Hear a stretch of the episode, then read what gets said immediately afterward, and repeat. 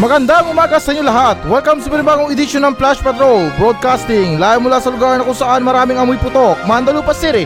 Ako pa rin to, si Kuya Nash at wala pa rin ng Tito Mike. Ngayong araw ay March 22, 2021. At ngayon, para sa mga balita.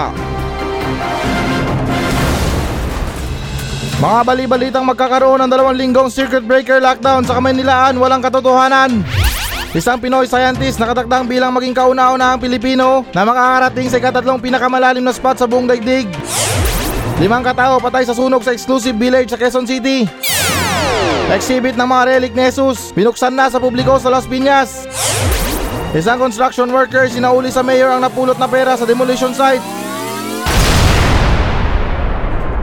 Mga bali-balitang magkakaroon ng dalawang linggong circuit breaker lockdown sa Kamaynilaan walang katotohanan. So ayon sa balita na to na nilinaw ng Malacanang na walang katotohanan ng kumakalat na mga mensahe na naglalaman ng balita na isasailalim umano sa dalawang linggong circuit breaker lockdown ang kamay nilaan. At sambit din ni Health Secretary Duque III isa umanong pamamaraan para mas mabilis na mapigilan ang kadena ng hawaan kapag mayroong circuit breaker lockdown. At nilinaw niya rin umano dito na mas palalakihin lamang ang restriksyon. Halimbawa niya ay 50% ang mga kapasidad sa mga restoran o iba pang mga pampublikong lugar ay lilimitahan mula sa 30% Hey, of course naman na talagang lilinawin talaga ng Malacanang yan na walang mangyayaring lockdown. Pati paano magkakaroon ng lockdown? Eh bukod sa lubog ang Pilipinas sa mga utang, ay sa tingin ko na wala na rin pera yan para sa mga susunod na lockdown. eh kahit pa nakagustuhan nila na mag-lockdown ulit, wala silang magagawa. Sayang na opportunity na to para sa kanila. Pera na, naging bato pa. Eh paano rin kasi, yung mga buhaya dyan pinagdekwat yung mga pondo. Pati magmumuka naman kayo demonyo kapag nilockdown nyo pa. Tapos walang ayuda, walang sapat na pagkain. Na in short na walang sapat na tulong para sa mga tao na na-lockdown. Salamat naman sa Diyos kung iniisip nyo pa rin yan na uy hindi na tayo pwede mag-lockdown kasi nagamit na natin yung pondo para sa mga lockdown. Ito rin kasi si ano ang daming kinuwang pera eh. Sana naman nagtira siya para sa mga emergency lockdown. Eh tulad nito, paano na? Lubog na nga tayo sa utang, wala pa tayong budget para sa mga ganyan. O di ba na siguro ganyan ang iniisip nila na kahit sa kagustuhan nila mag-lockdown ulit pero wala na silang magawa dahil wala na silang pondo at nangangamba sila para sa ekonomiya nila. Ay nako, ewan ko na lang. Pero ito lang talaga nakakalungkot manisipin na yung mga ibang bansa gumagaling na mula sa pandemya na to. Tapos tayo back to zero na naman. Wala pang budget. Ito na ito yung pinaka mas worst na pandemya. Mantakin nyo na na-break natin yung record nung nakaraang taon na pandemya. What I mean sa kasagsagan ng kaso ng COVID-19 na yung mga naitatalang kaso ngayon na umaabot ng 7,999. Sa loob ng isang araw lang ha, na in English parang sinabi na rin natin na the game is just begin. Eh talagang mas malala pa to sa nakaraang pandemya. What I mean sa nakaraang taon. Mas okay pa yung nakaraang taon. Kasi nung nakaraang taon, meron tayong mga lockdown, may konting budget tayo. Eh ngayon na matigas na nga ang ulo ng mga tao, wala pa tayong budget, tumataas pa ang kaso.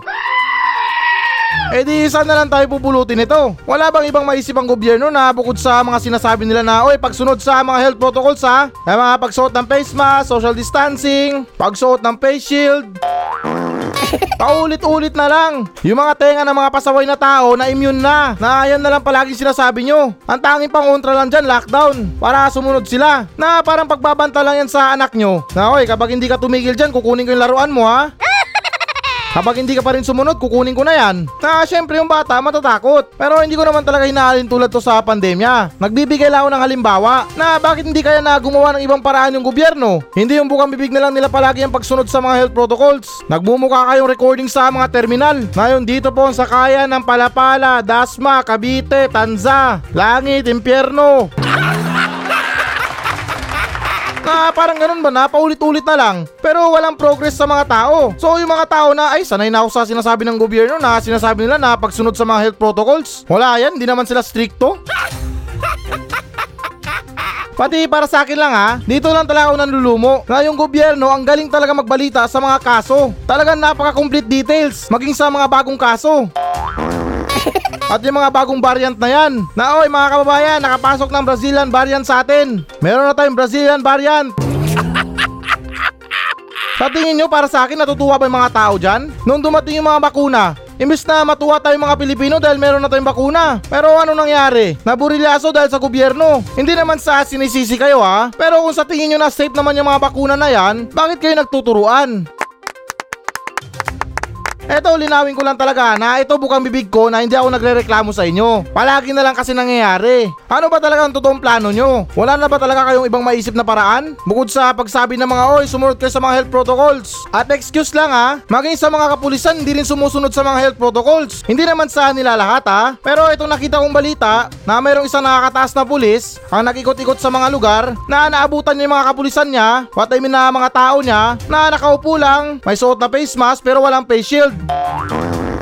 Pero wag sila makapanghuli sa mga tao na walang suot na face shield na parang nagiging unfair sa mga tao. Porket nasa gobyerno exempted na. Kaya yung mga panukala para sa pandemya na to nagkandaleche-leche na. At itong sinasabi ni Secretary Duque na pagpapataas ng mga restriksyon, awat I mean na pagpapalaki sa mga restriksyon, ay wow, nasa level 1 pa lang pala tayo. Kasi sinabi niya na pagpapalaki sa mga restriksyon. So ang ibig sabihin ng mga nakaraang buwan, nakarelax lang kayo. At para sa akin lang ha, parang wala namang kwenta itong pagpapalaki ng mga restriksyon tungkol sa mga percent ng mga kapasidad. Na yung tulad na sinabi dito, na yung 50% na kapasidad ay gagawing 30%. Ay Diyos ko Maria Santo Tomas! Malaking bagay pa rin yung 30% na yan sa mga ano, sa mga ano ba yan, sa mga pandemya. Eh, what I mean sa mga kaso ng COVID-19, 30% mantakin nyo ha, sa loob ng restaurant. Hinahayaan yung mga tao na kumain ng walang face shield na walang face mask. At alam ko naman na medyo mahirap kumain ng naka-face mask. Pero hindi nyo ba naisip na sa pandemya pa rin tayo? Ba't hindi na lang natin hinintay na humupa yung pandemya? Para din kasing paggawa ng daanan yan. Na habang ginagawa, medyo hassle sa mga tao. Malaking abala kumbaga. Pero kapag natapos na na wala ng problema, naka-espalto na, ay mapapakinabangan ng mga tao yan habang buhay.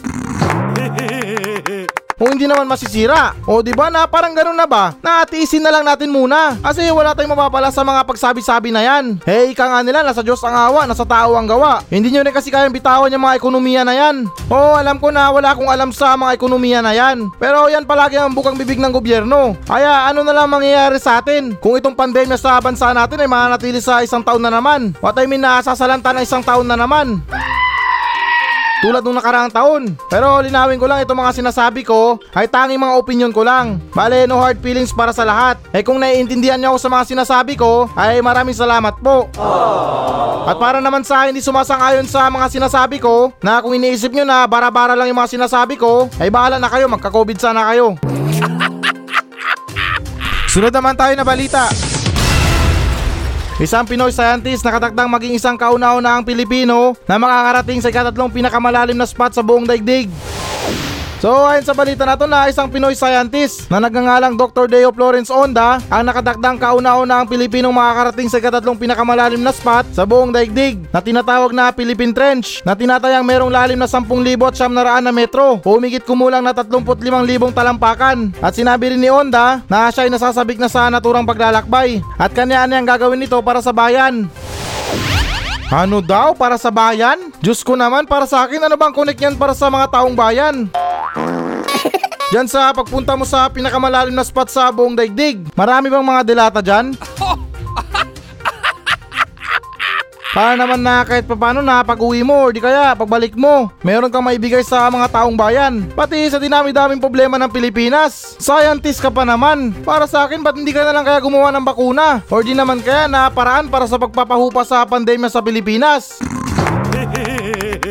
Eh kasi naman yung mga kaso tumataas na naman. Kasi na rin sa araw-araw na binabasa kong mga balita, karamihan doon ay puro mga COVID or yung mga kaso ng COVID-19. Tapos ito bubungad sa akin.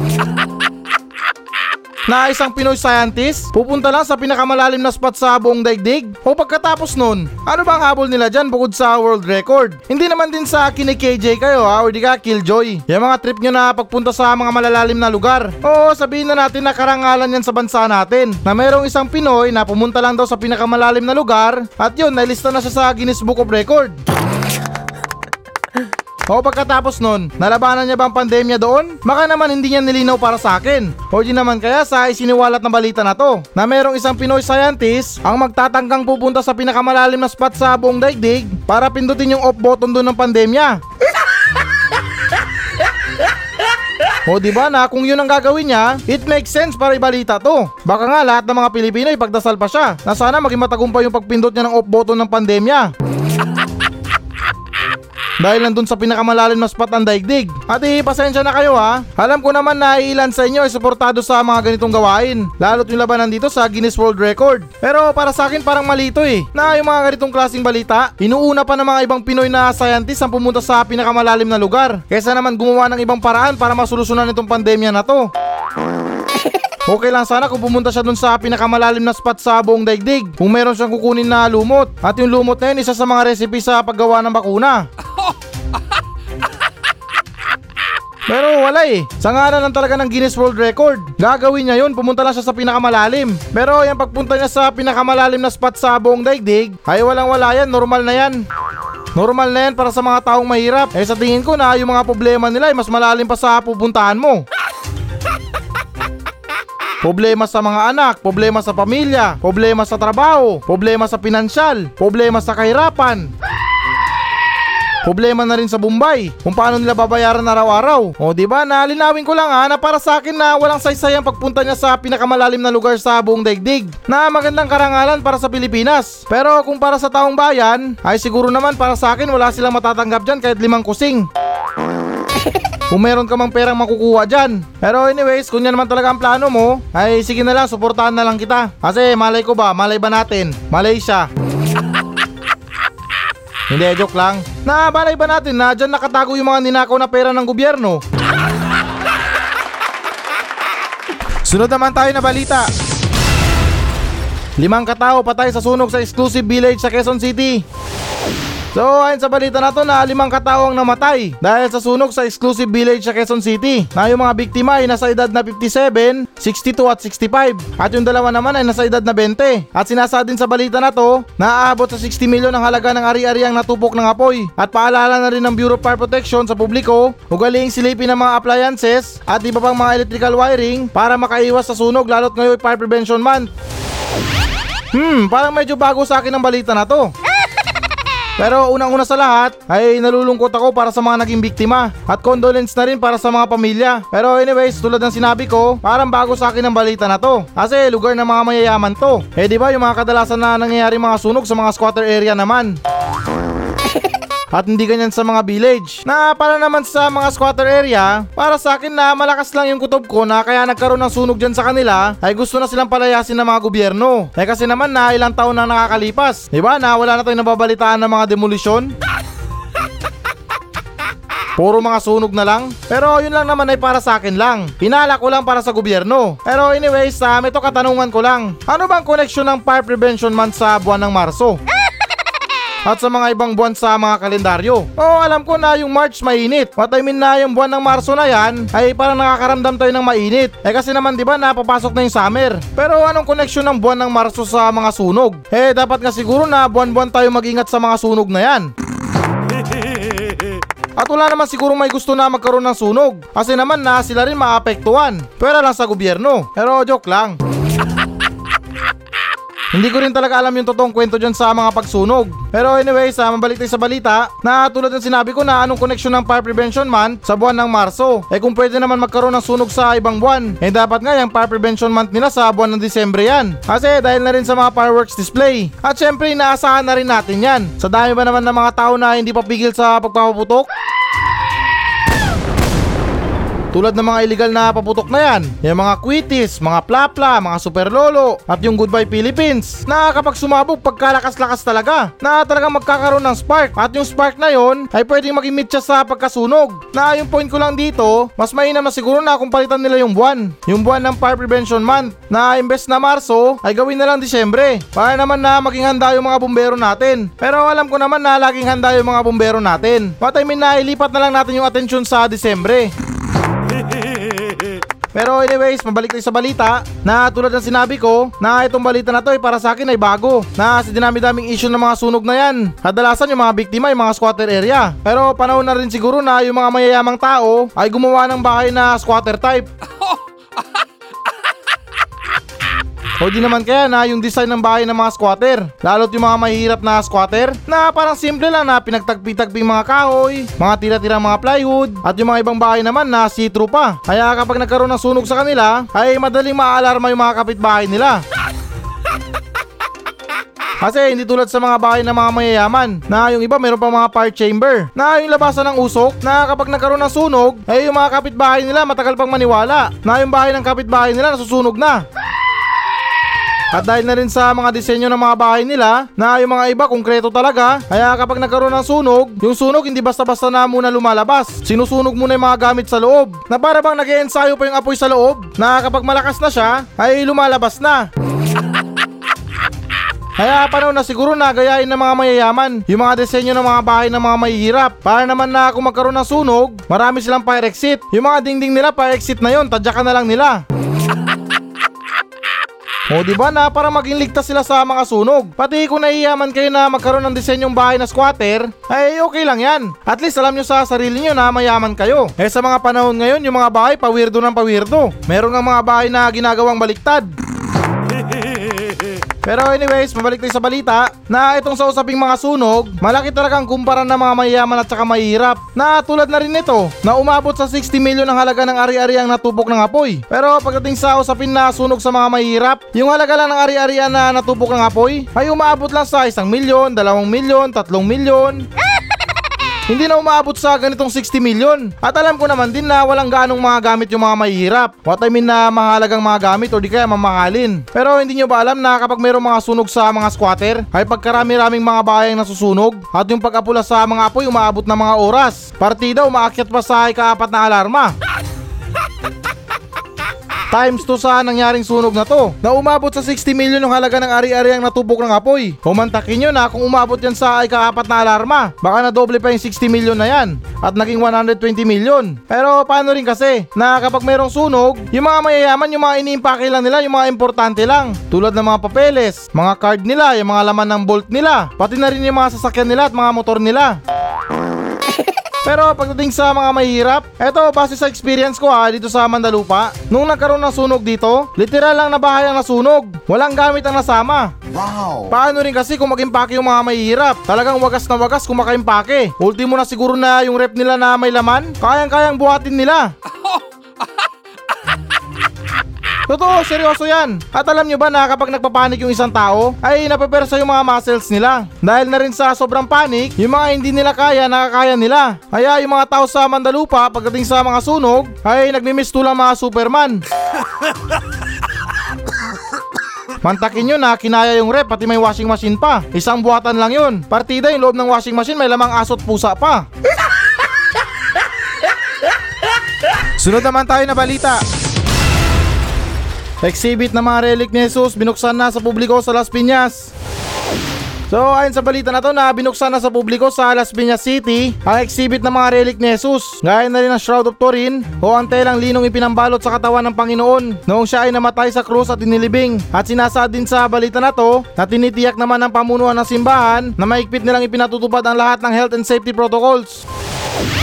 Um, okay, so bago ko unahan ito, o di naman kaya bago ako magsimula sa mga komento ko, ay gusto ko lang linawin na itong mga katanungan na itatanong ko ay sariling opinion ko at katanungan lang. Dahil na rin sa pagka-ignorante ko sa mga reliyon, eh wala din akong ganong alam sa mga ganyan. Kaya gusto ko lang maging malinaw para sa inyo.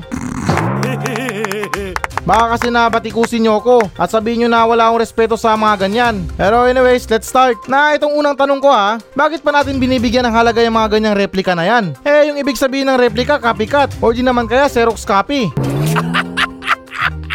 na kung meron naman tayong Panginoong Diyos na nasa langit, na yun naman ay si Yeso Kristo, bakit ba natin binibigyan ng pansin yung mga ganyang replika na yan? Tulad ng mga kapirasong kahoy na pinagpakuhan kay Yeso Kristo. Eh kung ako man yun si Yeso Kristo, baka naman na ma-offend ako. Kasi dyan nga ako binugbog, dyan ako pinako. Tapos ipapakita nyo sa akin yan? At bibigyan nyo pa ng pagpapahalaga? Oo, parang may point naman ako, di ba? Eh kung tayo mga tao nga na ayaw na natin balikan yung mga masalimuot nating nakaraan. Si Yesu Cristo pa kaya? Napanood ko rin kasi yung movie na Passion of Christ na kung saan grabe talaga yung pagkulata sa kanya doon. Dahil niya pa yung na-hazing. Kaya ito pa yung isang katanungan ko. Hindi pa ba sapat sa mga tao yung mga Biblia na yan? Na yung mga tinuturo kung paano tayo magdasal, paano natin kilalanin si Yeso Kristo, na sa mga ganitong bagay na replika naman to. Binibigyan pa ng halaga. Na siguro naman na itong mga replika ng mga kahoy na to, may halaga lang yan para sa mga antique collector. Or di naman kaya kay Mang Dodong. Yung tanod namin sa barangay Silaway, na mahilig din mangulimbat ng mga antik na gamit. Pero anyways, mabalik tayo sa balita. Ito para sa akin lang din ha, na kung sinasabi nyo na mahigpit yung pinapatupad ng mga health protocols na yan sa pagbukas ng mga exhibit na to, eh sa tingin ko na parang hindi effective yan. Tapos ito, sinabay nyo pa sa nalalapit na Semana Santa. Talagang magdadagsaan yung mga tao dyan. At hindi naman sa amin na masama, eh alam nyo naman na tumataas yung kaso ng mga COVID-19, nagbukas pa kayo ng mga ganyan. Para sinabi nyo na rin na kumpiyansa kayo sa mga pagpapatubad sa mga health protocols. Eh kung yung gobyerno nga hindi kinaya yung pagpapatubad ng mga health protocols, dahil na rin sa matitigas ang ulo ng mga tao, ano na lang kaya mangyayari sa simbahan na to? Pero since nandito na ako nagsasalita, magbibigay na rin ako ng konting idea or di naman kaya na mga tips na gagawin para sa mga pasaway na tao. Kung meron kayong mahuli dyan na pasaway na tao na yung hindi sumusunod sa mga social distancing, hindi nagsusot ng maayos na face mask, ay gawin nyo agad volunteer para sa pakuan sa Semana Santa. Sila yung pakuin nyo sa cruise nang madala na rin kahit papano. Or di naman kaya na waswasan nyo ng kumukulong holy water. Nang magpulasan yung mga tao nagtutumpukan dyan. Pero anyways, para sa mga tao na may balak na pumunta sa exhibit na yan, ay para sa akin mag-YouTube na lang kayo. Para naman kahit papano na hindi talaga magdagsaan yung mga tao doon. Na sige, kayo rin. Kayo rin yung mahahawaan ng virus. Eh, sa tingin ko na rin na wala rin nakasulat sa Biblia na sinasabi ni Yesu Cristo na, Oy, pumunta kayo sa exhibit ko ha. Makikita niyo doon yung mga replika na ginamit sa aking pamalo. O di ba na wala namang sinabi yung Panginoon na ganun. Ang sa pagkakaalam ko lang na yung tanging sinabi niya ay magdasal tayo para sa kanya at huwag tayong gumawa ng masama. Isang construction worker sinauli sa mayor ang napulot na pera sa demolition site. So ayon sa balita na to na isang construction worker nagsauli ng pera sa mismong opisina ng mayor. At sinasabi din sa balita na to na natagpuan niya yung pera sa isang gusalin na dinidemolish nila na yung pera ay nagkakahalaga ng 14,500 at agad naman ito nasauli sa may-ari at yung may-ari naman ay nagabot ng konting pabuya bilang pasasalamat na rin sa katapatan ng isang construction worker na nagngangalang Alberto Lascano. Grabe naman na mantakin nyo na sa ganitong sitwasyon, isang construction worker ay nagawa pang magsauli ng pera. Wow! Sa kabila ng hirap ng panahon ngayon, sa hirap ng buhay dahil sa pandemya na to, ay hindi siya nagdalawang isip para isauli yung pera na hindi sa kanya. Na yung mga ganitong klaseng tao, napakahirap na tong hagilapin na hindi magdadalawang isip na magsauli ng perang hindi sa kanya. Eh sa hirap pa naman ng buhay ngayon. Malamang kahit siguro na professional na tao kapag nakahanap ng ganyang pera, diretso agad sa bangko. At sabay sabi na, Miss, pahingin deposit slip. Yung form na sinusulatan kapag meron kang i-deposit na pera. Pero anyways, hindi naman sa nila lahat na mga professional ay ganun. Ah, mewan ko lang sa mga iba. Kasi usaping pera to. Na yung mga ibang tao, makakita lang ng 20 sa kalsada, nag-uunahan pa yun sa pagpulot. At yung iba sinasabi niya na, Uy, sa akin to, nawalan ako ng 20. Pero yung totoo, hindi naman sa kanya. Kaya saludo ako sa tao na to, na kahit anong hirap ang dinaranas niya ngayon, ay nagawa niya pa rin magsauli ng ganong halaga. Pero tanong ko lang ha, bakit niya kaya sinauli yun? Kasi para sa akin ha, pagdating sa mga nahanap na pera, eh kung hindi ko naman naaktuan na nalaglag ng may-ari yan, ay sa tingin ko para sa akin blessing na yan.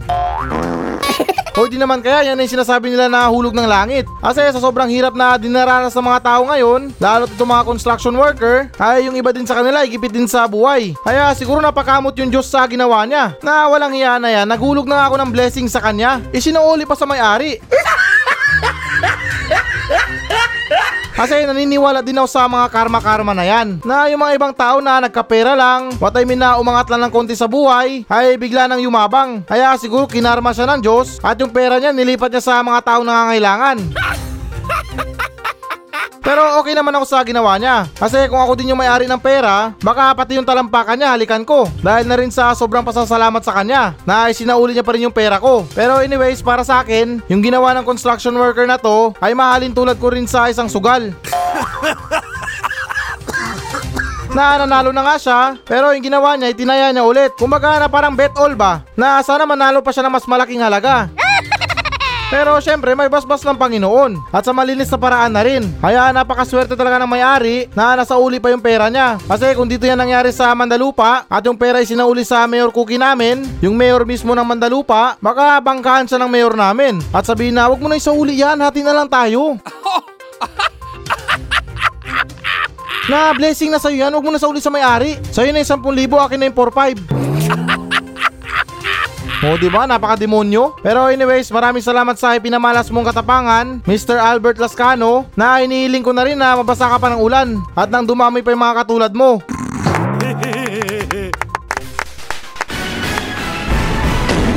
So yan muna mga balita ng Flash Patrol sa araw na to. Maraming salamat sa pakikinig. Ako pa rin to, si Kuya Nash at maraming salamat ulit. Wala pa rin si Tito Mike. Masayang masaya ako at goodbye!